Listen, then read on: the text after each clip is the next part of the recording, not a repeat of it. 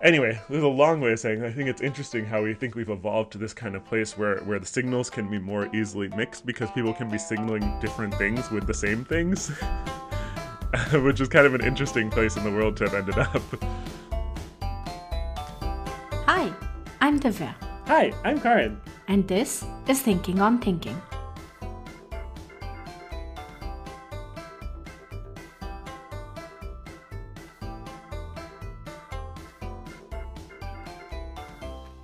Brain where did the thought of like signaling versus being in group come from? Um, is it happens in both contexts in work context and in personal context yeah, that we try to signal? I'm not 100% sure this is what I was thinking about, but this is a good thing I could have been thinking about. um, so I think I was thinking about how we, um, as we're trying to present ourselves to to buyers that don't have context around us uh, or who the kind of work we do, how do we show them that we are part of the like like I don't know people that they want to work with. Um, this doesn't seem like a very good reason. I don't think so. It's just, I feel like I should have a better reason.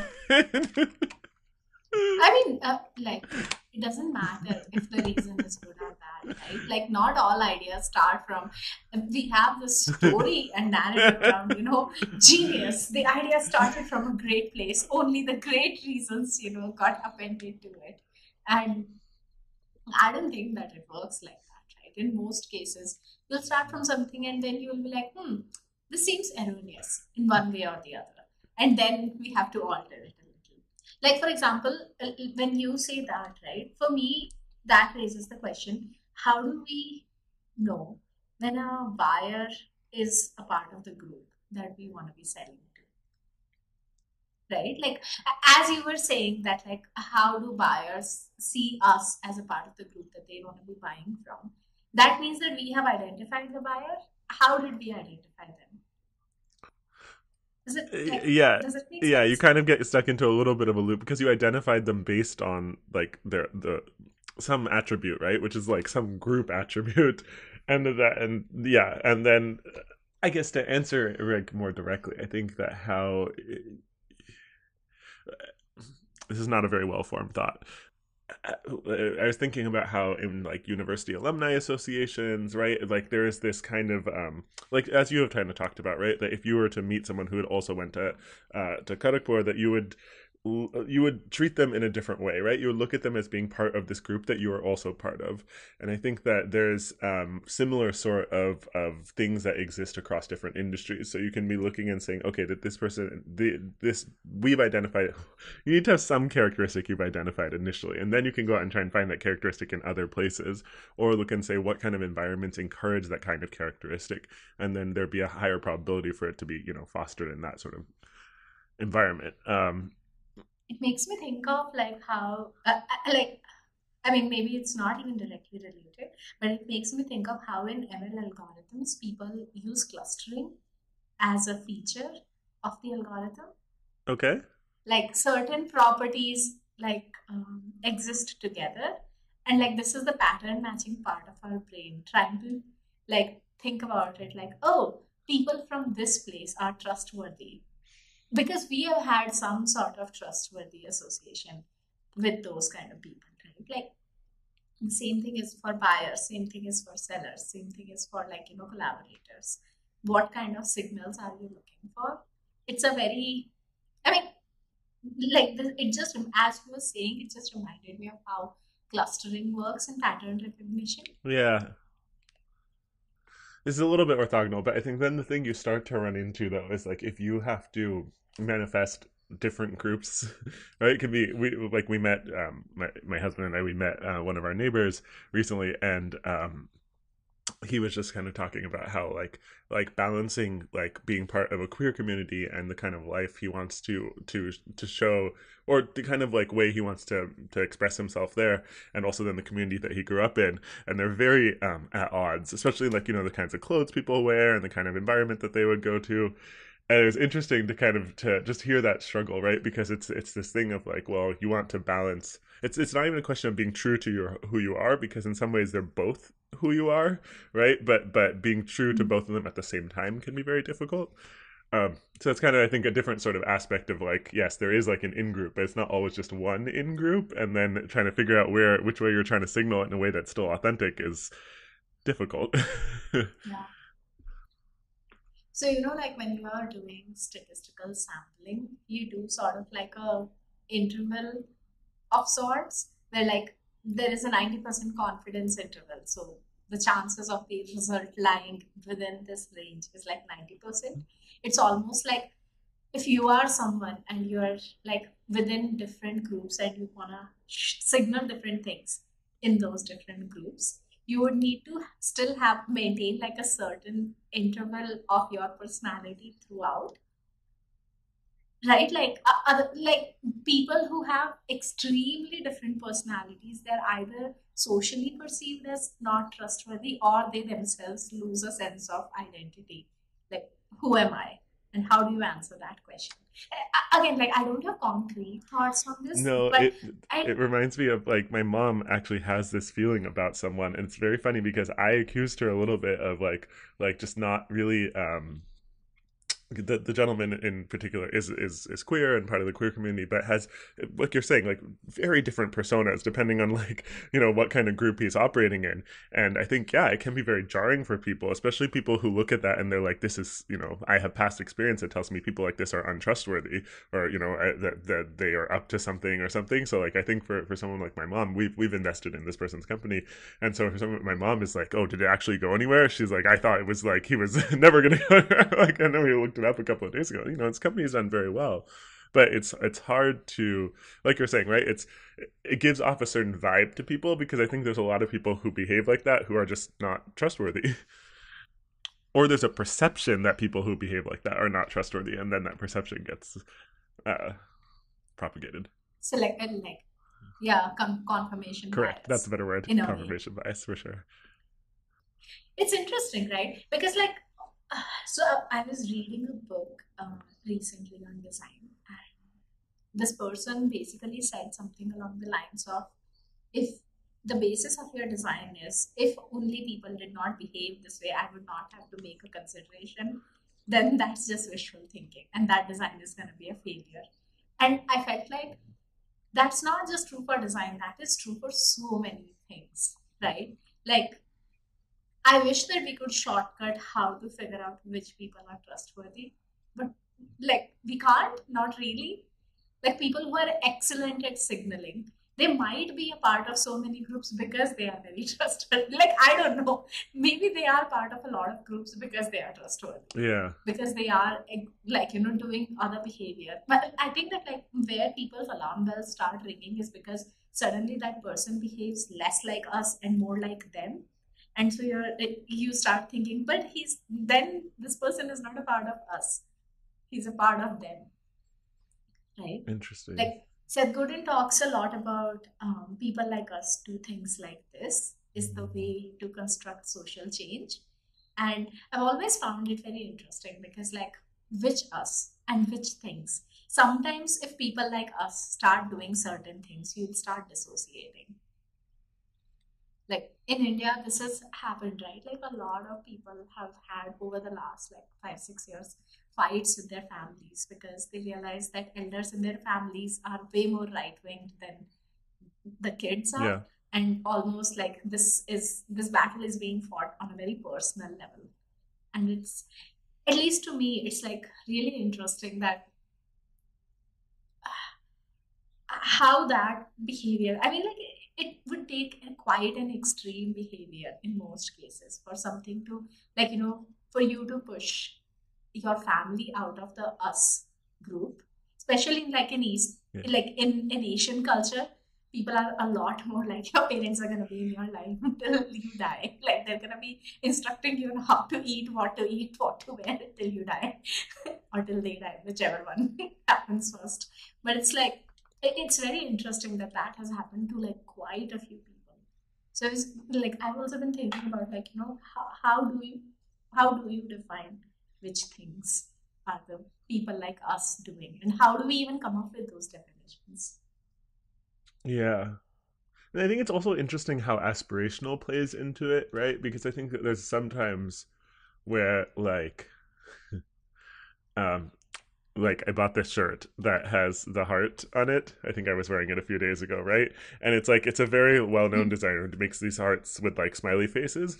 And I was just thinking about it because I was mm-hmm. like, this is it, it's like I was wearing it like kind of casually, right? Because it's a casual sort of shirt, right? And I was like, I was thinking about how like that is a certain kind of like, I don't know if it's an aspirational signaling or like, right? But it's I don't know. I think that there's there's an aspect of how I guess particularly in fashion and how we dress and how the way we present ourselves, right? That there is both like there's both the group that we are in, but then there's also like an aspirational element to that group. So maybe if I can say that in different words, like if I thought about you know how my sister runs a, a, women's fashion company and they're part of what they are selling is not just that there's a community for you how you are today but together we all have these aspirations and this is also a community of people who share your aspirations. And again in that case it's it's fashion and it's apparel so that so there's a lot of aspirational dressing that occurs and you know especially for for women and in society today like depending on how you dress and how you're carrying yourself people are going to make certain assumptions about you uh, in different kinds of environments. Yeah. So I don't know. It's just interesting because I was thinking about that and how I think that there's like, but then there's also this perception of what is aspirational, and I think that also runs into what you were just saying, where it's like, what do you do? Well, sometimes what you do is because you think that's what people would do, and then you're running into this whole sort of like, well, is that really what you want to? Or are you trying to signal for these people that you're not really sure? Um, like that's how I was thinking yesterday. I was like, I was wearing a shirt, and I was like, I don't know, am I signaling something? I don't really know, right? Like, is it like, uh, I don't know, right? Um, if that Mm. made sense. It's an interesting dilemma. There's also like signaling is not completely pointless because it's also, in a way, a building of common language in a culture. Hmm. Right? Um, so, for example, of course, signaling is in some ways it can be seen as fake, and in some ways it can be seen as like, you know, oh, you're just trying to pretend to be a part of this group. But many times it's also like, you know, when somebody wears a t shirt of a brand that they really like, or carries a bag of like, you know, a brand that they really like. th- That's like a part of it could be a wannabe signaling, but a part of it also could be hey, I like this band. Anybody who likes this band can now know that I like this band and we can like bond together even though we don't know each other. Yeah. Like it's not always, I don't know, if we just talk about, oh, people are signaling to each other, uh, th- there's this like bias that we start sort of coming into, which is like, are you being fake? But you're not really. Like you might be being fake a little bit, but you're not being fully fake. I don't know how to exactly how Well, articulate. I think maybe this is kind of related to what you're saying, but but like, and I'll just stay with my t-shirt example, right? But like, there's like now you can buy like so that shirt I was mentioning was maybe like seventy five dollars, let's say, right? Now I could buy a seventy five dollar mm-hmm. shirt that has no sort of like adornments that would still be seventy five dollars. Like, it doesn't have to be a design, just because people are making. There's all sorts of different trade-offs people are making, right? So if you buy something that's like cotton that's in New York or like whatever that was woven in America, it's going to be much more expensive, right? But that is not as apparent, right? It would look just like a black T-shirt that, no, that you would have no sort of awareness, right? Mm. And then I think on the other extreme, you know, there might be like a Gucci sort of shirt, right? Which could be, I don't know, maybe it would be even more expensive than that. Maybe it would be a similar sort of price, but you know, it'd be very blatantly branded, right? You would see it that would say, tell you like Gucci. This is the Gucci sort of style. I wonder, right, that there's this kind of like, I wonder if this is a little bit what you were kind of hinting at, right? That like there's this, um, depending on how you're, I, I guess, or let me say that differently. There was a time that like that opulence was was had more singular definition, in my opinion, right? Like if you look more at like history, right, there was like gold meant gold, right? And now I think Yeah. like, um for example, we were out with a few friends last week, and and one of the gentlemen we were with were wearing these like big diamonds, right? And and my husband commented on them, and then when we got home, I was telling him, I was like, you know, those diamonds were not real, right? And like I've seen like enough people wearing diamond sets, I could just tell they weren't real, and I don't think he even was trying to wear ones that looked really that real, right? It wasn't. It was part of a different sort of look that like even though that's a traditional sort of like yes, you know, I'm like very opulent and whatnot, right? Like it's there's different ways now. I think where where the the flashiness and the quality are not necessarily related and the flashiness and the quality and then the like eventual cost are like those are both inputs into it but either one of them could be sending up the mm. eventual cost anyway there's a long way of saying i think it's interesting how we think we've evolved to this kind of place where where the signals can be more easily mixed because people can be signaling different things with the same things which is kind yeah. of an interesting place in the world to have ended up oh that is interesting. So I was thinking, hmm, when you were speaking, I was thinking about. Uh, I don't know if you have heard "Design Matters" by Debbie. Not sure. But she says, uh, so it's a podcast, and she interviews a lot of designers, artists, and creative, like other creative type people. And one of the things that she says is, we can talk about making a difference, we can make a difference, or we can do both. And I always like once it hit me what she is trying to communicate it made me realize that there is this stigma of oh if you're actually doing real work you don't have to talk about it. You don't have to signal that you're doing the work right? Like and of course different people are going to take your signal in different ways. Like there would be people for example if somebody was carrying a gucci bag there would be people who would think whoa that's a gucci bag. And there would be people who would be like wow how cheap. Why are you buying and there would be people who would be like wow what a show off. Do you have that much money to waste? Right? Like there would be people on all spectrum. You are sending the same signal but of course that is depending on the receiver it's being taken differently. But also like there is when you were saying i was just thinking about like there is this inherent um i would say social weight to just like even want to signal. Like one has to consider that am i signaling am i signaling too much? Why am i signaling something right? But this also made me think, hmm, okay, the same signal could be interpreted differently as well. Like um, as you were talking, it's like, hmm, this is interesting. Yeah. And well, I was saying I think that's why we see more understated, right? Or like more like it's like the what's the acronym if you know you know, right? Like it's more things that yeah. are playing to it's like a gucci bag that you're holding is very obvious to everyone right and like like versace is the same right like they have such traditional understood like like brand motifs um, but now I think you're starting to see more of like, and even if I thought about my sister's company again, right? Like there's a place where people are being able to to um, almost like play loose and fast with people's expectations, right? Like someone, if you're wearing like a thousand dollar dress, right, people would be thinking for a long time that like you know you can afford it and you bought it and all these things, right? And now they're being, it's kind of creating a way that you can just just like operate in a different landscape. Yeah. Yeah. Yeah. Um, interesting. It is very interesting. I wonder if this like how it will where we kind of started from, right? But like how it will translate to business in a lot of ways because I think there's a lot of there's a lot of judgment that happens really quickly and it's based on how people are signaling you know? Um, like as you know, i ran a company and i've been an investor right? There's so much judgment i make based on how people approach me.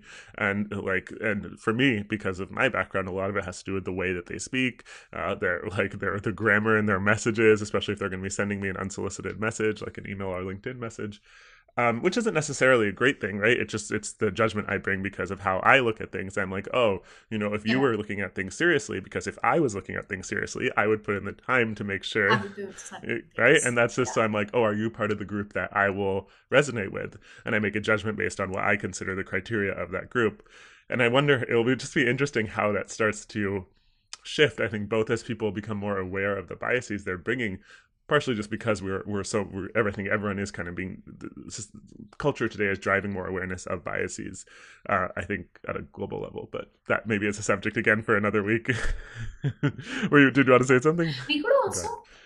no i was just thinking that like we could also think about it in terms of like there have always been signals that businesses are sending they've just become a lot more broader because like as purchasing power has become broader right? Like across the globe i would say there has been increase in prosperity. Of course that prosperity hasn't been equally distributed but like where maybe you know 50 years ago only one person was earning in the household and they had like the demands of what made an average house were a lot lower.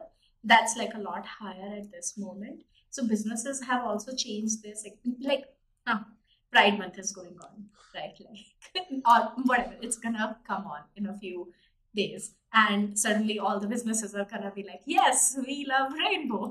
And i mean i remember uh, so there was this time when facebook had like uh, started doing the rainbow thing on their profile. And so many people uh, from india just like did the rainbow on their profile. And it was like guys do you know what it means? You are not supportive of this thing. Why are you doing this? You have no recognition. And it's just like what does it signal? And most people were like but rainbows are pretty. And like there is just so much amusing.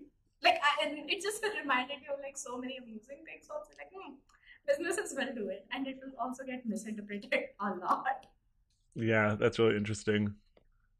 It's interesting, like, because I think something I like, because I get so so many Instagram ads, especially like as we're coming into Pride Month, and it's interesting to see how businesses operate, right, and how I feel differently about the businesses, right. Like people who just put a rainbow color, I'm just like, what is wrong with you, right? And like, I mean, there's a shampoo ad or something that I'm getting every day, which is like, it's like a, literally they have the regular shampoo, and then they're like Pride Edition, and like the tag is rainbow. You're just like no. Um, but then on the flip side, like there's there's a company that I had bought like a swimsuit from, and then I noticed that they just like are leaning into the fact that like that there must be a lot of gay men who like their their uh, undergarments and their swimwear, right? And like now the the lines that they're rolling out, and they rolled out like like three special lines for Pride. They're just really focusing on that demographic. And I think that's like a nicer way, like yeah, it's like you know, you yeah. know your demographic is going to be shopping for those kinds of things this time of year because they're going to parties and whatnot, right? It's just like thinking about what people are actually looking for and like how are we going to uh, show that we're show that we're showing up not just for you know five seconds, right? I think yeah, not just for yeah, so I think that part is really nice. Yeah, um, or can be nice depending on how people execute. Hmm.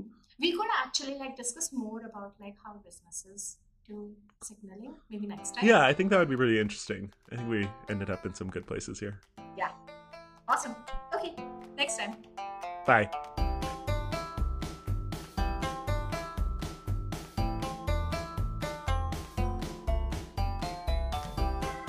Thanks for listening to this episode of Thinking on Thinking. Our theme music is by Steve Combs, and you can find a link to it in the show notes.